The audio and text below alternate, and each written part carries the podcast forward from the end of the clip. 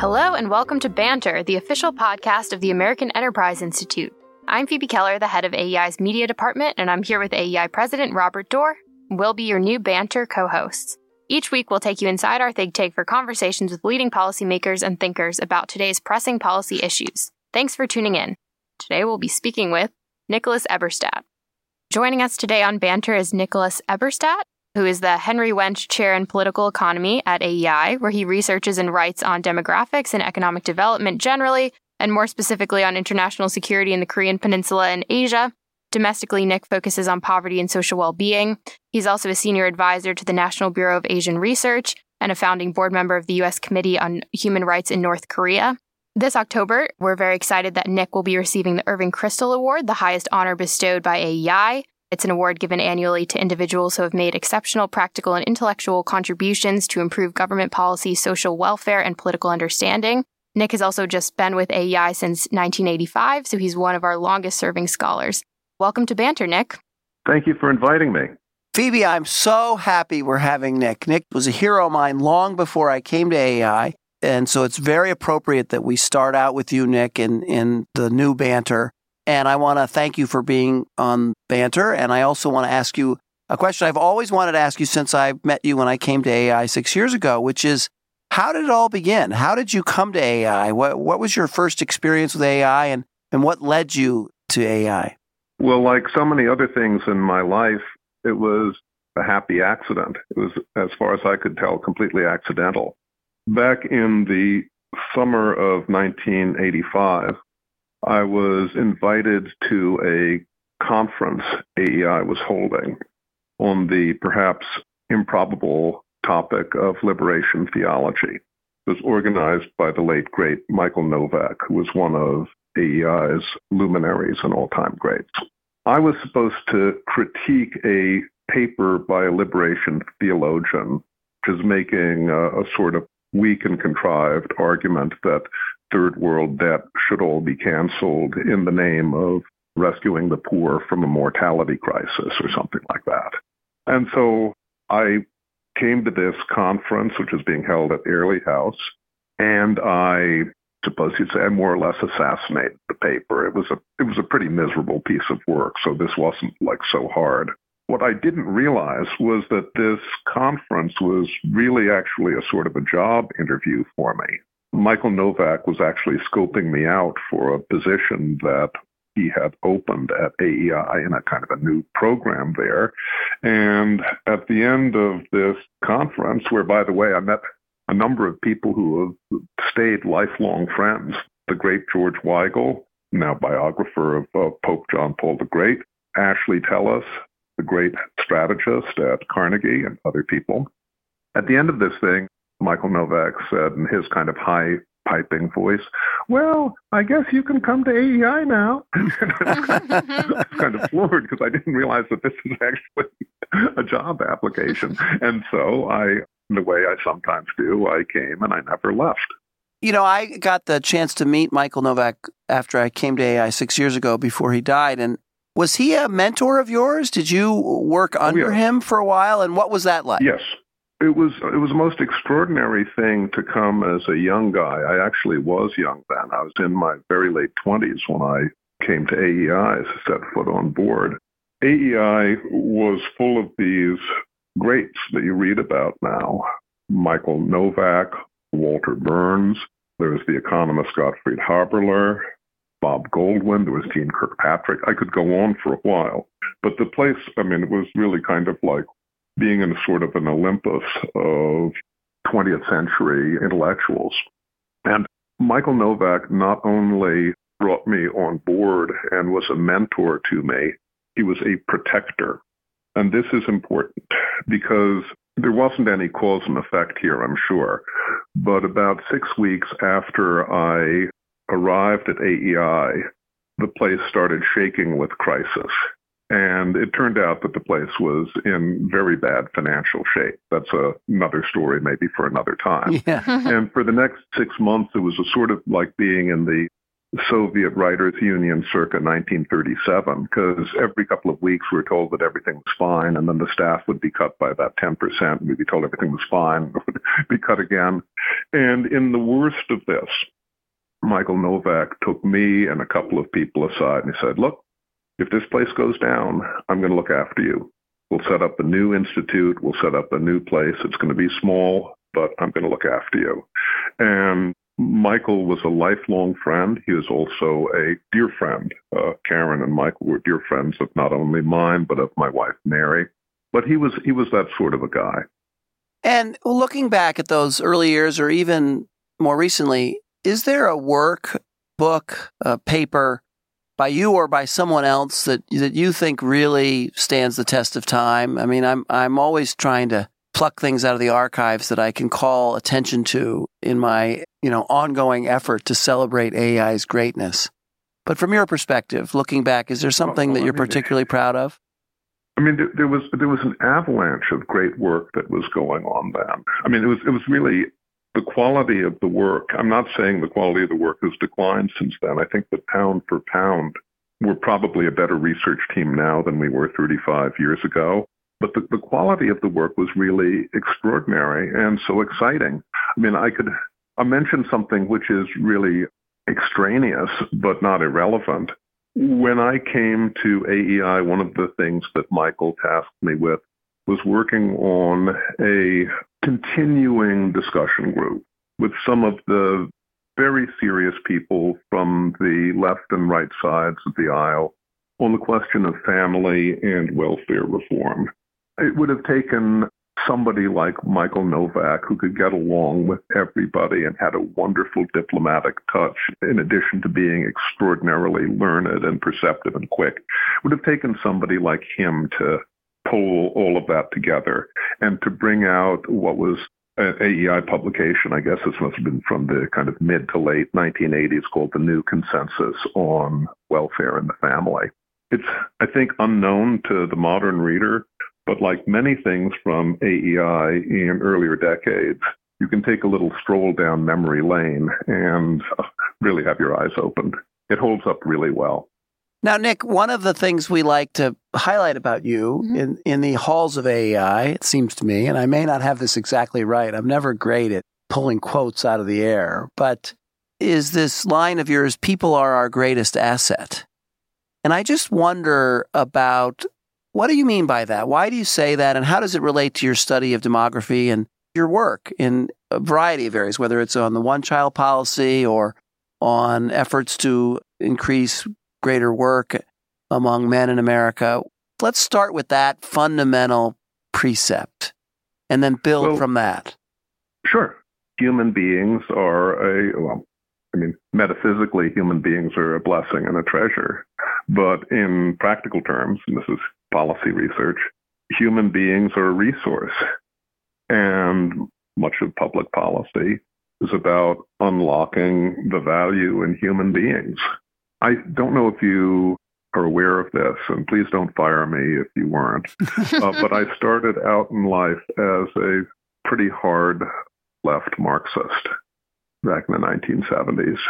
But even when I was at my most wayward leftist meanderings, I kind of understood when I was starting, this is when I was beginning to do population studies and demographic homework and that sort of stuff, that there was something very precious about human beings. And it wasn't just that I'd read about the labor theory of value. There was something really extraordinarily important that had to be defended in people, even if they were people who didn't who didn't have a public or political voice. I became aware very, very early on in the 1970s of the sort of anti-natal assault that was then underway in elevated circles in the academy and in politics and in foundation land and elsewhere. This antinatal assault against little people, let's call them. And it was immensely offensive to me and also I thought somewhat counterintuitive to think that the elevated people knew better what was good for the little people than the little people knew themselves. And From the from the very beginning, I I was an anti-Malthusian. It was neo-Malthusian then. I mean, it's gone through a number of different sorts of you know zombie rise from the dead resuscitation since then. We see it increasingly being revived now in other sorts of ways. But the idea that our entire flourishing as a modern civilization was not intimately related with the expansion of human choice and the cultivation of human resources seemed to me kind of preposterous. I guess that's the kind of the long-winded sort of genesis. More specifically, you know, I've got a little kind of like toolkit that I use, you know, kind of a statistical toolkit. And one of the nice things about the statistical toolkit is that you can take it kind of anywhere and use it. You can use it on the United States, on contemporary US. You can take it to China today. I used it in studying poverty and uh, social well-being in Soviet bloc communist societies in the era right before Soviet communism collapsed. But it's, I think, a very useful touchstone that allows us to regard the constraints on human progress in a sort of a way that makes for comparison across countries and times and cultures. I always associate with you a celebration of humanity. And it makes me want to sometimes I think of you as kind of one of our, you're not the only one, bleeding heart conservatives. You, you are devoted to helping people who struggle flourish. I love that about you and about your work and about the spirit of your work. But having said that, you're also kind of a little worried and a little glum about the state of work and faith and family and attitude toward collectivism and government assistance in the United States these days. And are we in trouble?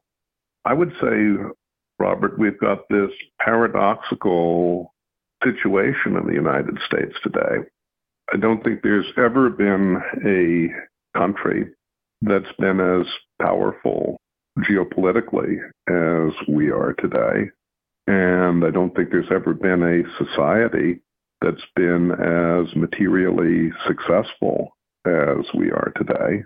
We have racked up achievements that are a wonder in world history.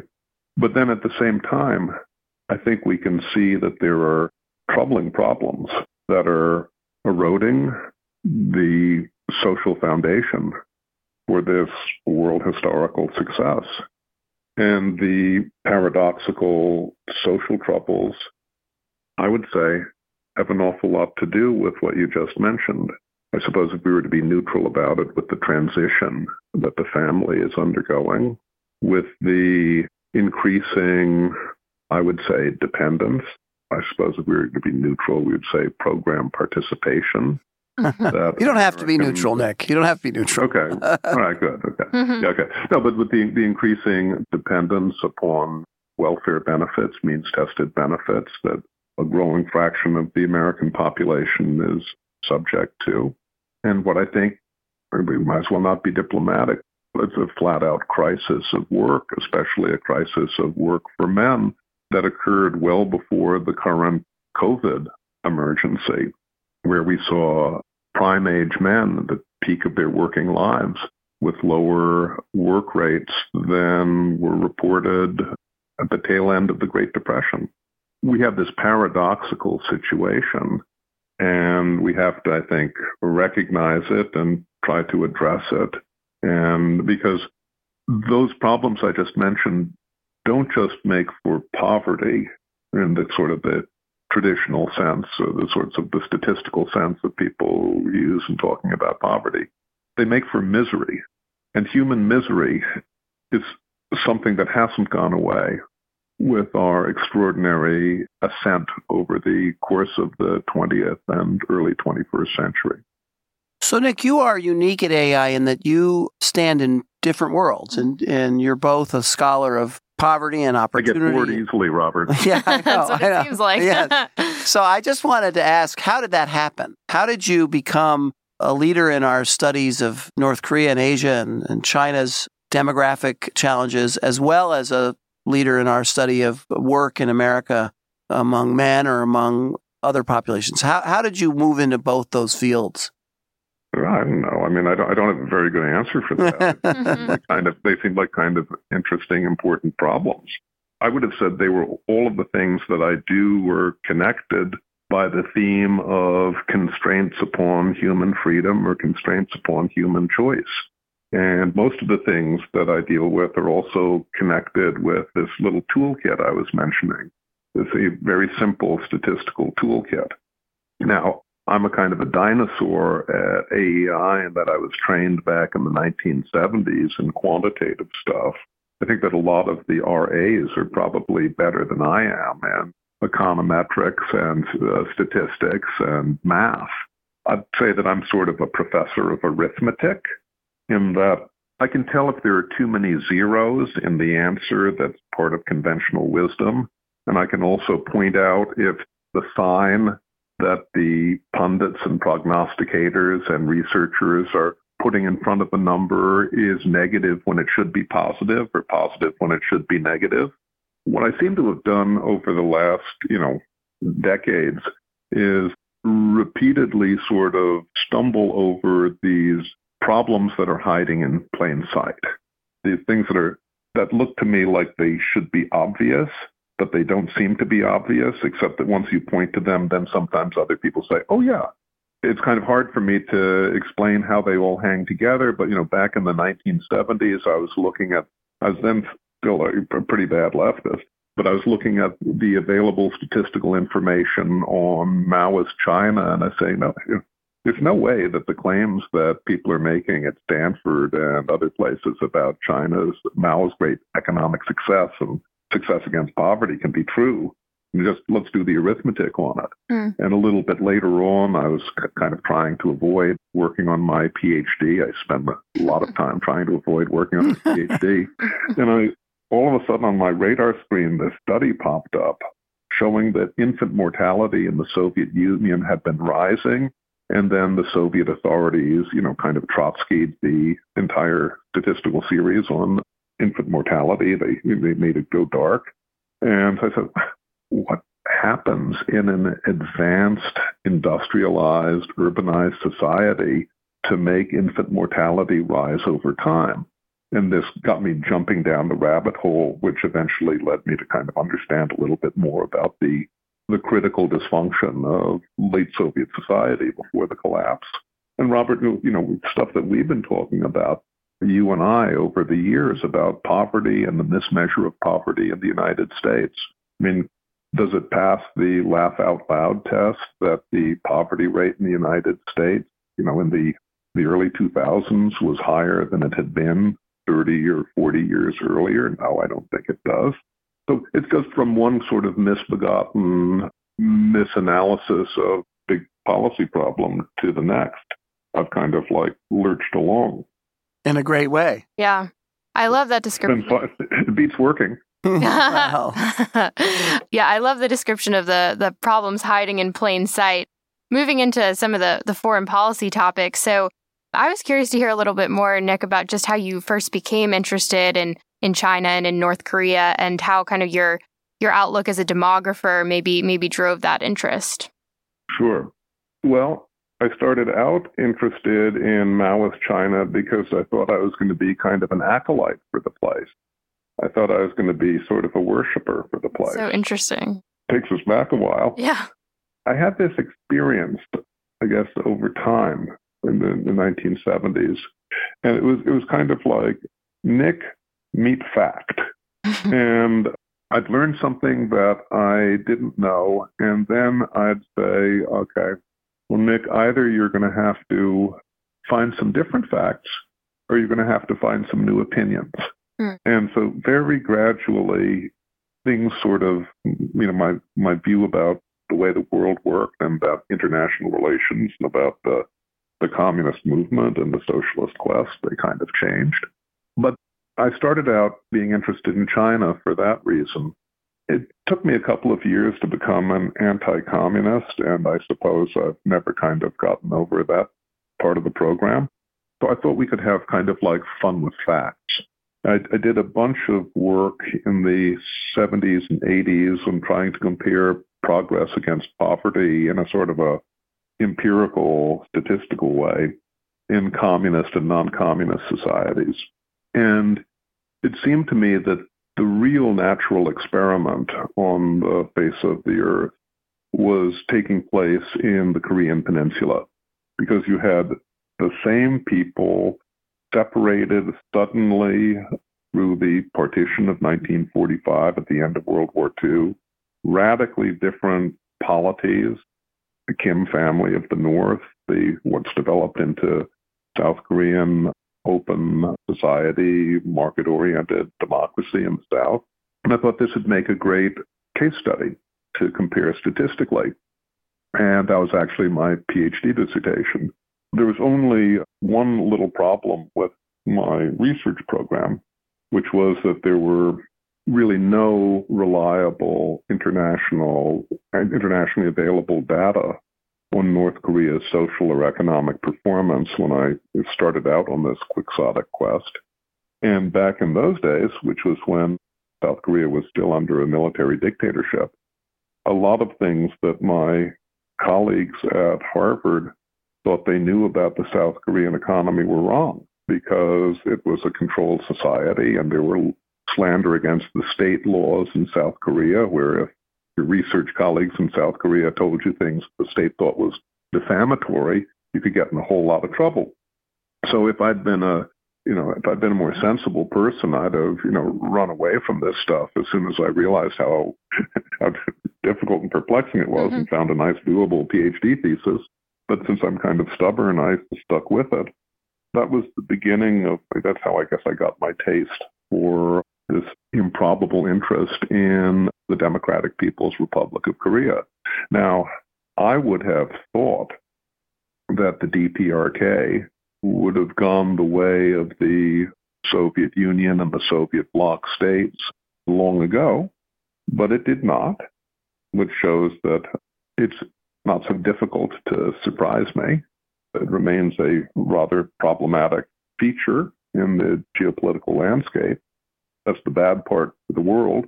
The good part for Nick, I guess, is that it's a fascinating problem to try to understand. I'm glad we brought up North Korea and its many problems and very, very, very awful leadership. And because that allows us to talk a little bit about the current president of the United States. I just wondered, what's your take? I've talked to you about this a year ago, and I've just wondered whether it's updated a little bit on the way in which the Trump administration has dealt with North Korea. Well, I would say that if we look only at the Trump administration's approach to North Korea, to DPRK, there are parts of it which make me want to tear my hair out. The sort of the I'm in love with this guy sort of, you know, off offhand comments.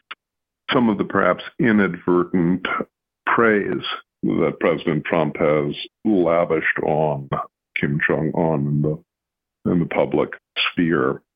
I mean, words really do matter. And what the President of the United States says is the declaratory record of foreign policy for the free world.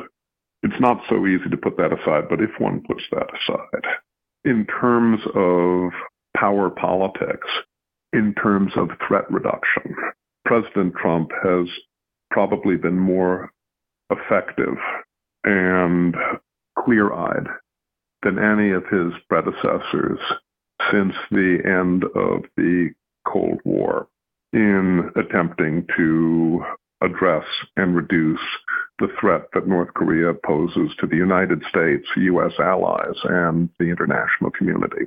Now, admittedly, that is a rather low bar because U.S. policy towards North Korea has been so misbegotten for 30 years. And the North Korean side has almost no cards in its hand managed to play its situation against us in such a way that it began as a an impoverished remote dictatorship in Northeast Asia with no nuclear weapons and is now an impoverished remote dictatorship in North Korea that holds nuclear weapons. We'd have to say that the clock is still running. It's a zero sum game. And the North Korean intentions to threaten the U.S. mainland with a credible menace of deliverable nuclear weapons, in my judgment, in my interpretation, I don't think that that's changed. Simply slowing down the clock probably isn't enough. But compared to his predecessors, I think there's a pretty strong case to be made that President Trump's policy has been more effective. So, just to, I'd like a metric or a, a measurement of that. How how do we know? I mean, are they economically in worse shape? Are is their military power been degraded? What is the sign of effectiveness? I don't doubt that. I just I just don't know what it is. Following North Korea is probably a mug's game. If, if you want to be optimistic, or a fool's game if you want to be a little bit more realistic, because the North Korean leadership have made something like an art out of strategic deception that the North Korean leadership survives to this day because it has been so successful in misleading or deceiving its overseas adversaries about its strengths and its weaknesses and its objectives and its strategy. So anything that I say has to be taken with that very much in mind. What we can see, uh, for example, is that there was a, a very marked acceleration of North Korean missile and nuke testing under the tenure of the third Kim, of Kim Jong un, that halted a couple of years ago. That doesn't mean that the capabilities are not continuing. We have to assume the capabilities are continuing. But with the maximum pressure campaign, so called, which isn't maximum pressure, I wish it were, but it's a lot more pressure than were, than had been put in place for it. An intrinsically dysfunctional economic system is being put under much more duress. And we've not seen yet the signs of, I think, severe economic crisis, systemic crisis that would be impossible to conceal if things had gone into a full blown, you know, slide towards catastrophe.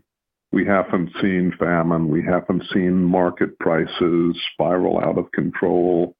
We haven't seen the dictator confiscate the wealth of this little donju class of money masters, so called, that he's allowed to pop up to help create a little bit of very little bit of prosperity that he's taxing to help his military machine move forward. I don't have really the metrics to give you, Robert, that I would like to. I guess what I'm talking about here is more as if I'm like a homicide detective mm-hmm. following a perp for 35 years, and I mm. think I know the perp's way. And that's unfortunately more in the realm of art than it is in science. I think I may have mentioned to you that I have been reading John Bolton's account of his experience in the Trump administration. And one of the things that I was surprised by, and you weren't, wouldn't be surprised by it, and probably Phoebe wouldn't be surprised by it, but I'm not a foreign policy expert, was his depiction of the South Korean leadership being less hardline toward North Korea than the American position, it seemed, in some of the discussions. And I just wanted to, you to explain that to me What's your take on the South Korean attitude toward North Korea? It's a really interesting question, Robert. And it is a historical question because there are really, two, I mean, this is my interpretation. I would say there are two civil wars in the Korean Peninsula that haven't been settled. One of the civil wars is between the state in the north and the state in the south. And those two states are both vying for what they see as the single seat of power that should be allowed in this kind of geopolitical game, musical chairs. I think there should be just one chair on the peninsula. That's one unsettled civil war. And I don't think that one will be settled until one of the two governments, at least one of the two governments, departs from the scene. But there's another civil war that Americans, and this even this includes Americans who have a lot to do with Korean affairs that Americans aren't always aware of. And that's the civil war that's underway in South Korea. And this civil war goes all the way back to 1945 and before.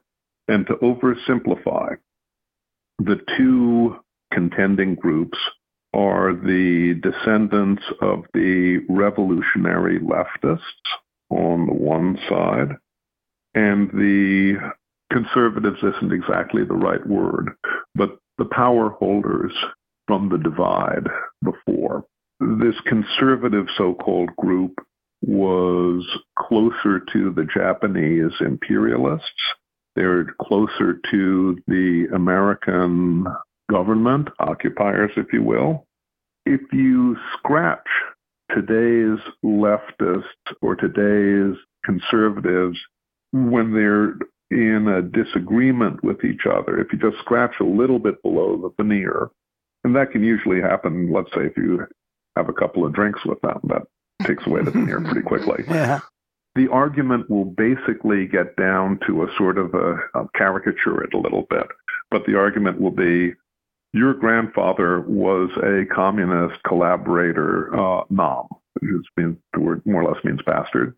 Then the other one will say, well, your grandfather was a Japanese collaborator, Nam. And these centers of gravity, intellectual gravity, still have an enormous vibrancy and life in South Korean politics today. Hmm. Because in the Korean Peninsula, nobody has ever forgotten a slight that has ever happened to them or their family. And the, the struggle between the historical struggle between the historical radical communist left and the reactionary right is fresh as could be.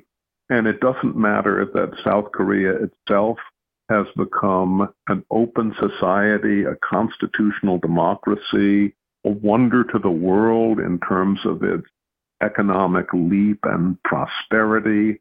None of that matters.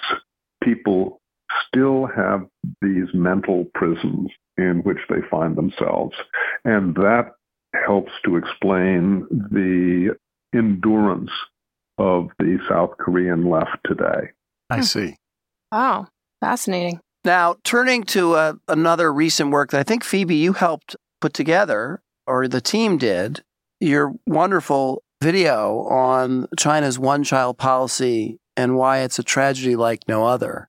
I just wanted to ask you about the long term impact on China, which is viewed as sort of a rising power and most significant adversary to the United States. But is your view that the consequences of that policy are going to make China much weaker in the long run and therefore not as much of an adversary to fear? Or will it make them more dangerous and more something to fear? Well, first of all, I want to salute Phoebe and the rest of the AEI team that produced that documentary. I, I only had some fingerprints very far in the yeah, background. Yeah. thank you all very much on that.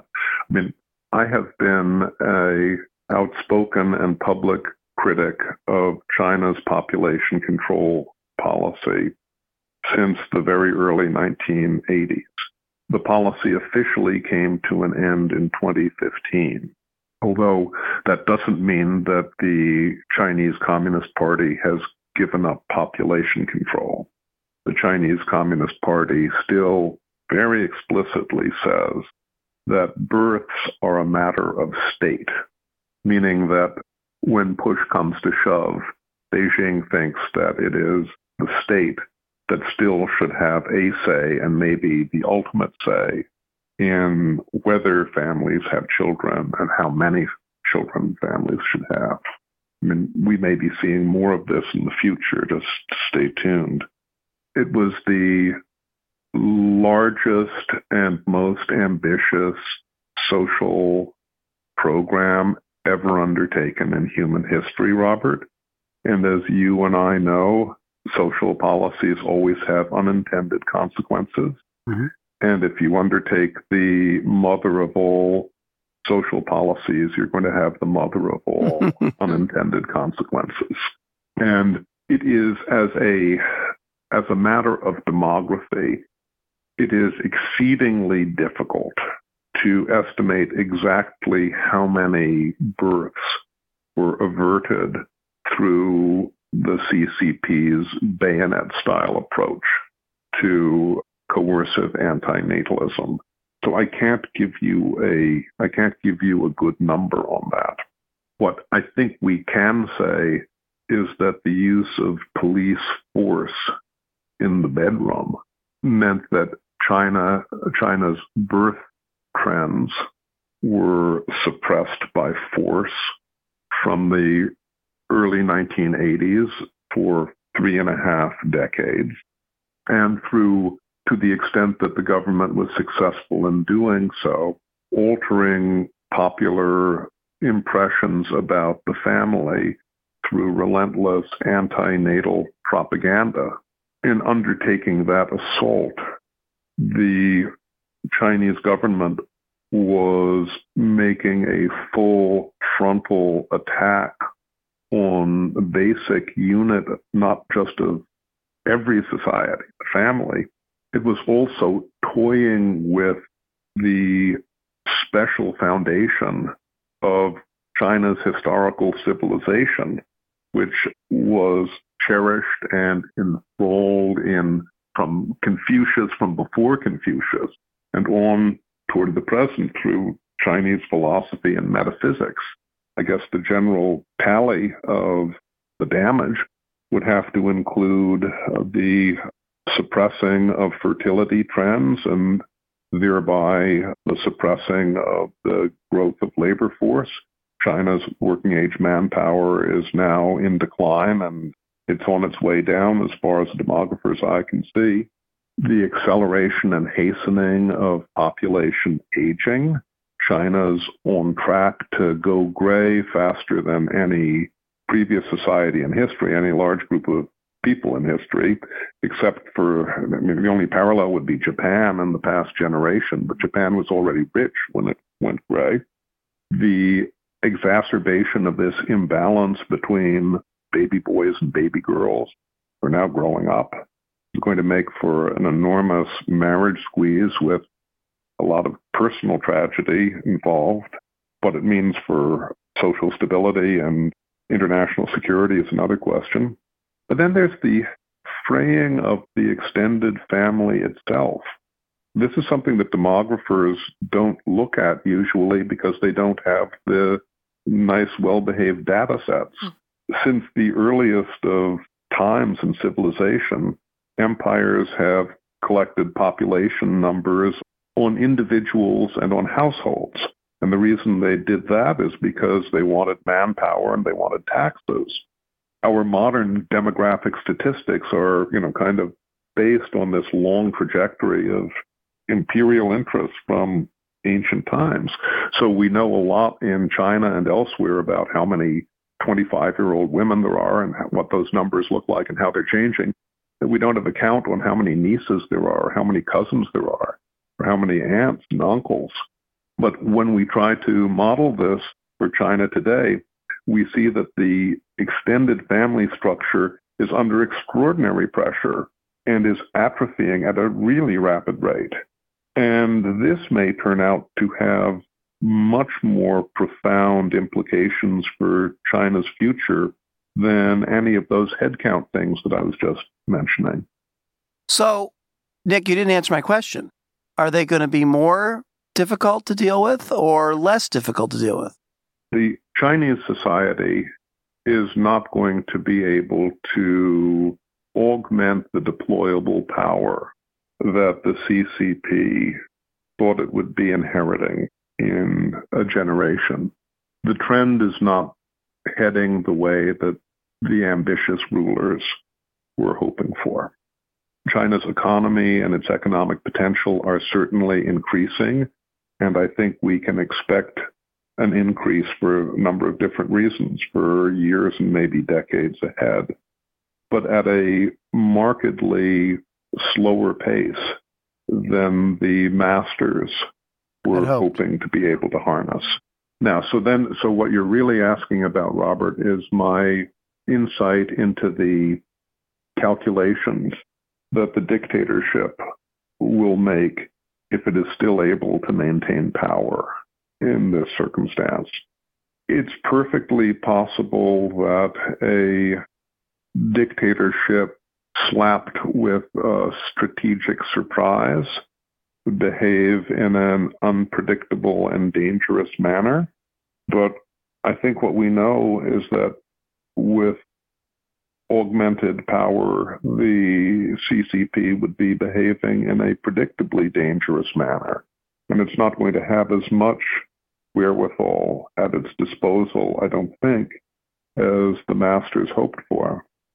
So, a little cultural news and a movie tip for both you and Phoebe, but related to this topic from the Doar family, is there's a movie out called The Farewell, and it's about a Chinese American family that returns to China to see their grandparents. And it's a great movie. I think it's a little bit of Chinese propaganda, honestly, but my son and daughter in law and my wife think I'm paranoid. but, but I think, Nick, you might see it. But it's a great, really, I, I recommend it. But one of the sort of themes, and I want to ask you this, Nick, of this movie that, that is pretty good, is that the difference between the United States and China and between Americans and the Chinese is that we're about the individual and they're about the collective, the family, the group. And of course, in this movie, in my opinion, there's a little bit of tone that we're about me, me, me, and, and they're about we. And of course, that makes them, sound better or more morally praiseworthy. And I've heard this theme before, and maybe it's not justified, but I want to ask you, Nick, is there something to a cultural difference between the Chinese and Americans with regard to an attitudes toward the collective and the state? Or is that purely a result of the political regime in China imposing that view on its people? Well, Robert, you know, you know, there's like five thousand years of Chinese mm-hmm. tradition behind the family, and the family has been the lifeline of Chinese because it's the only mechanism they've been able to rely upon in the face of capricious dictatorial government and or on the other hand chaos war and upheaval there's an extraordinarily important tradition of, if you want to call the family collective, but in you know an extended family or even in clans. I'd say that the fair comparison between Confucian-like or Chinese culture and our culture wouldn't be looking at the dictatorship on the mainland. It would be looking at open societies in Taiwan or at least for now, open society in Hong Kong, or the very Confucianized open society in South Korea. I think we'd be able to tell a lot more about the importance of family and collective activity and social trust and things like that. I'm not a frequent flyer to China. I've been there a couple of times, but I wouldn't say I'm any on the ground expert there. But my impression is that under Mao and under what's come after Mao, there's the most ruthless sort of throw your grandmother under a bus sort of I'm all in it for me and what else is there sort of mentality that you come across all the time. I mean, try getting on a subway in Beijing and see how many kids get up to give their seat to an old lady. Do that sometime. It's an interesting anthropological experiment. I think there's a lot more that's made of this in propagandistic weaponizing of ideas than what we really see on the ground. And part of this has to do with, I mean, if you if you want the proof of it, look at what's happening with patterns of childlessness.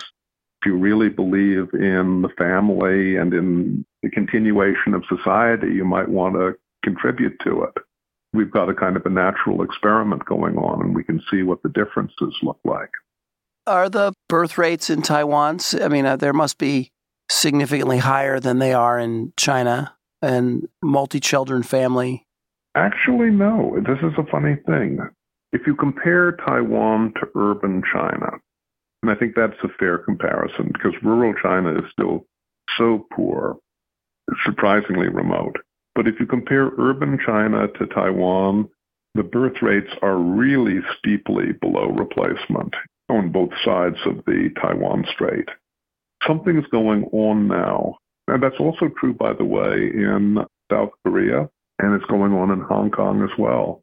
You have some of the steepest below replacement childbearing patterns in this part of the world. I mean, it, it kind of suggests that the Confucian tradition kind of ends with our generation. But it's not what one would imagine if one thought that this really is a family centered social project with a sort of an infinite horizon. Yeah, it sounds to me like the greatest virtue of Chinese culture has been destroyed. It's something that's almost never written about. It's something you you'd be very hard pressed to find, at least in English language translations of Chinese literature, accounts that have to deal with this today, that touch upon this. The only accounts that I find that deal with this, and they deal with it in an absolutely chilling manner, are Chinese science fiction. It, just as in the Soviet Union, science fiction is tolerated in China today because people are able to pretend that they're talking about distant planets or faraway times when of course they're actually talking about China right here now. I mean, for example, like the uh, the three body problem trilogy, it's wonderful, wonderful set of books by Liu Cixin talk about just the wasteland that Beijing has become today, the moral wasteland that it's become, and the unraveling of the really the con- conception of a family. You won't find that, pretty much won't find that in Chinese literature, contemporary Chinese literature today, although you will find a couple of books about the population control program. Robert, it's a really funny sort of thing. If the, po- the population control program is almost as big a deal as the Holocaust was. Yeah. I'm not saying numerically, but as a you know as a uh, watershed for uh, the Chinese tradition. And you'll find a couple of books about a couple of literature, uh, you know, works of literature that'll talk about the population control campaign. But, you know, there are just a few. It would be as if modern Jewish uh, literature yeah. in Israel and the rest of the world and just a couple of books about the yeah, Holocaust. You wonder why? Wow. How come just a couple? So, as always with you, Nick, we end with a question, which we'll have to answer another time. Uh, but this has been a great conversation. I hope you've enjoyed it. Phoebe, are you okay? Yeah. I mean, if we, yeah, I wanted to so sneak much. in so one more. Nick, I'm so curious to hear your thoughts on Kim Jong Un and his, you know, disappearance. I know you had a, a piece about it over the summer, and I feel like you're one of the people that can actually provide context to this kind of thing. It's amazing how little we know, but do you think that we could have a re- kind of regime change to Kim Jong Un's sister. What's your take on that? Well, you have to recall, Phoebe, that Gramps and Pop both went into seclusion or went to ground for long periods of time. And outsiders are speculating that, you know, all sorts of things had happened to them, only to have them pop up again and right. continue being, you know, a dictator for life. Because Kim Jong Un really doesn't have to uh, account for his comings and goings to CNN, if you see yeah. what I mean. And there are things which there are things which may go on which we don't know about. We don't know enough about North Korea's total war mobilization planning exercises that may take they do some pretty serious work in that area, we believe, may take people out of public eye for a while. COVID is by itself a good enough reason to have baby boy not making a lot of public mm-hmm. glad handing. The famine that killed so many people there is not contagious, but this is. The thing which raises my eyebrow is the North Korean press's designation of his sister as party center. And this is, we're getting into very, very inside baseball, but that happened earlier this year. Now, Party Center is North Korean code language for the successor. Kim Jong il, his dad, was referred to as Party Center in this kind of coy way in the late 70s. And only finally in 1980 at a party congress did we have the reveal that Party Center actually mean, meant the dictator's son, Kim mm-hmm. Jong il. In effect, it seems that his sister has been designated as the successor if she's Party Center. And so it raises the question why would right. you designate, let's say, a 31, 32 year old to be the successor to a 35, 36 year old? Usually, in a system like North Korea's, saying that you're going to be the next one to take over is kind of bad for your health, yeah. especially if you're kind of a rough contemporary. I don't have an answer to you for why this happened, but that could have happened if you kind of needed an insurance policy. Very interesting. All right. Nick, Gotta thank you very much. thank you for listening. We hope you enjoyed the discussion today. Please remember to subscribe and rate the podcast. Feel free to send us any feedback or suggestions at banter at aei.org.